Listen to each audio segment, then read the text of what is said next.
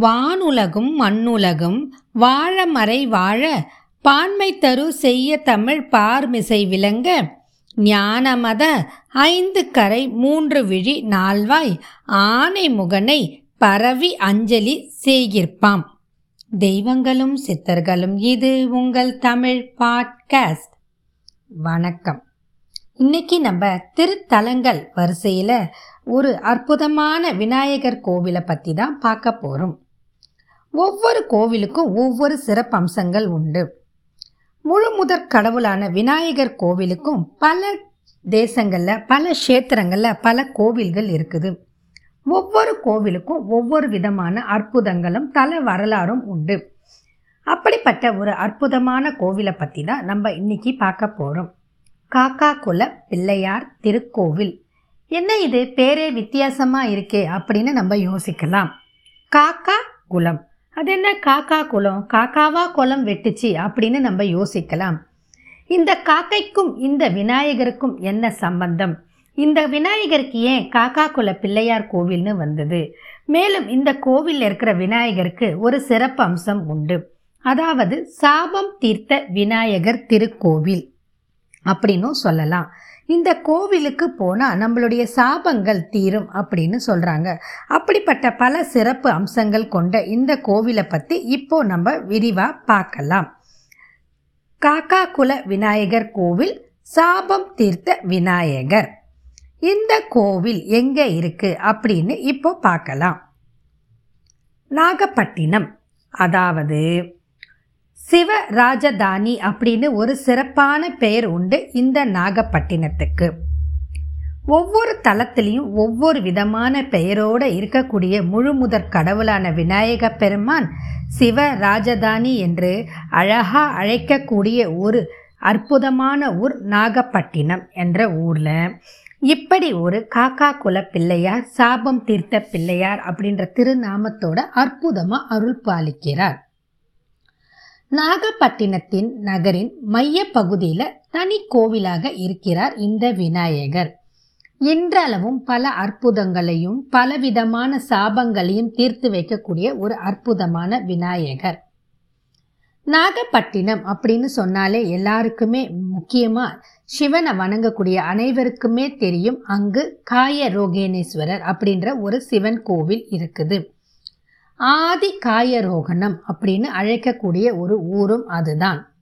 அங்கே இருக்கிற சட்டநாத சுவாமி கோவிலின் உப கோயிலாக அதற்கு எதிரே இருக்கக்கூடிய ஒரு வீதி நீலா மேல வீதி. இந்த வீதியில தான் இந்த விநாயகரோட திருக்கோவில் இருக்குது. மேற்கு நோக்கிய மூன்று நிலை ராஜகோபுரத்துடன் அழகாக இருக்குது இந்த திருக்கோவில். கருங்கலால திருப்பணிகள் செப்பனே செய்யப்பட்டு இந்த திருக்கோவில் ரெண்டாயிரத்தி பதினெண் பதினைந்தாம் ஆண்டு மகா கும்பாபிஷேகமும் சிறப்பாக நடைபெற்றது.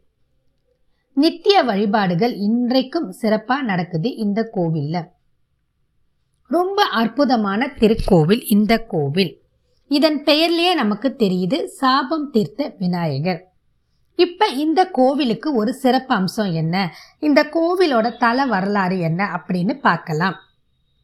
இந்திரன் தேவேந்திரன் அப்படின்னு அழைக்கக்கூடியவர் தேவலோகத்தோட தலைவன்.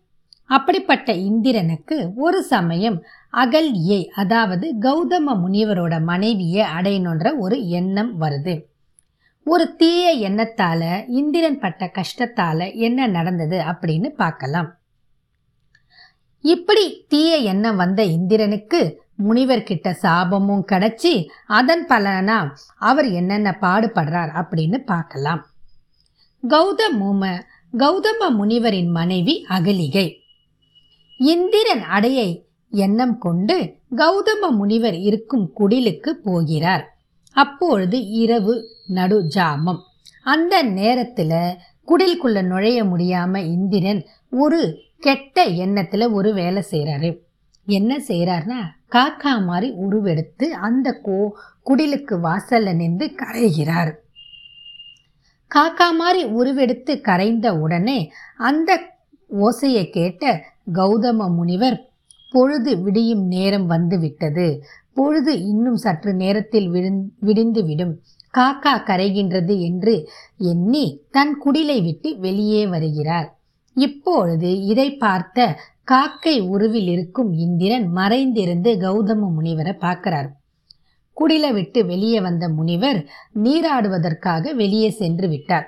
இந்த நேரத்தை பயன்படுத்தி கொண்ட இந்திரன் காக்கை உருவில் இருந்து தன்னை கௌதம முனிவரின் உருவத்திற்கு மாற்றிக்கொள்கிறார் விடிந்ததாக எண்ணி வெளியே சென்றுவிட இந்திரன் இந்த சமயத்தை நன்கு பயன்படுத்தி கொண்டு முனிவரின் வடிவம் கொண்டு அகலிகையை நாடினான்.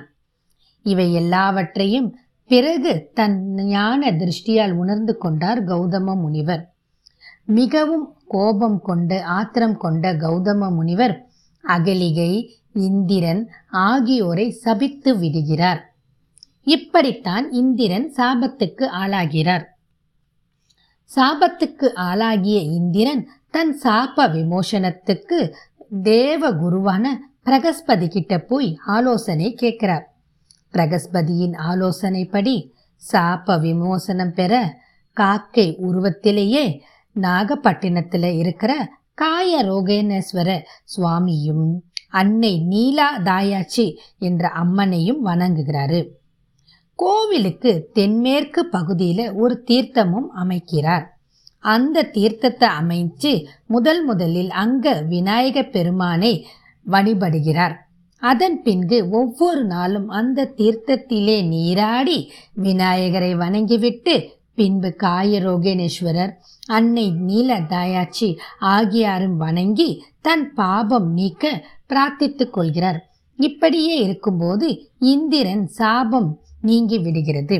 இப்படி இந்திரன் சாபம் தீர்க்க வழி செய்ததால் சாபம் தீர்த்த விநாயகர் என்று இந்த விநாயகருக்கு ஒரு சிறப்பான திருநாமம் உண்டு. இந்திரன் காக வடிவத்தில் அமைத்த குலத்தின் அருகே உள்ளதால் இந்த விநாயகருக்கு காக்கா குல பிள்ளையார் என்று பெயர் வந்தது. இப்பொழுது அந்த குலத்தில் இருக்கும் பிள்ளையாருக்கு பின்காலத்தில் காக்கா குல பிள்ளையார் என்ற சொல் மருவி காக்கா பிள்ளையார் என்று அழைக்கிறார்கள். இன்றளவும் அந்த பிள்ளையார் சிறப்பான அம்சத்தோடு பலருக்கும் பலவிதமான அற்புதங்களை புரிஞ்சு கொண்டு இருக்கிறாரு. இந்த கோவிலுக்கு மற்றும் ஒரு சிறப்பு என்னன்னு பார்த்தீங்கன்னா திருநள்ளாற்றில் சனிதோஷம் முழுமையாக நீங்க பெறாத நலமகராஜன் இந்த கோவிலுக்கு வராரு. இந்த கோவிலுக்கு வந்து காக்கா குளத்தில் நீராடி அங்கே இருக்கிற விநாயகரை வழிபட்டு சனியினால் தனதில் காலில் ஏற்பட்ட தோஷம் நீங்க பெற்றதாக இந்த கோவிலில் ஒரு ஐதீகம் உண்டு. அதாவது பாத சனி இருக்கிறவங்க திருநள்ளாருக்கு போயிட்டு வீட்டுக்கு போகிறதுக்கு முன்னாடி இந்த கோவிலுக்கு வந்து இந்த விநாயகரை வழிபட்டுட்டு போனால் பாத சனி முழுமையாக நீங்கப்படும் அப்படின்னு இந்த கோவிலில் ஒரு சிறப்பான ஐதீகம் உண்டு. இன்றளவும் பலரும் அதை பின்பற்றுகிறார்கள். இப்படி சிறப்பு வாய்ந்த இந்த கோவிலோட குளம் மட்டும் காலப்போக்கில் காணாமல் போயிட்டுது அப்படின்றது நமக்கு மிகவும் வேதனைக்குரிய ஒரு செய்தி. இந்த கோவிலில் இன்னும் பல சிறப்பான அம்சம் அப்படின்னு பார்த்தீங்கன்னா சூரிய பகவானும் இங்கே இருக்கிற விநாயகரை வழிபட்டுட்டு போயிருக்கிறாரு. அதன் காரணமாக அவருக்கு புத்திர சந்தானம் அப்படின்ற குழந்தை பாக்கியம் கிடைச்சிது.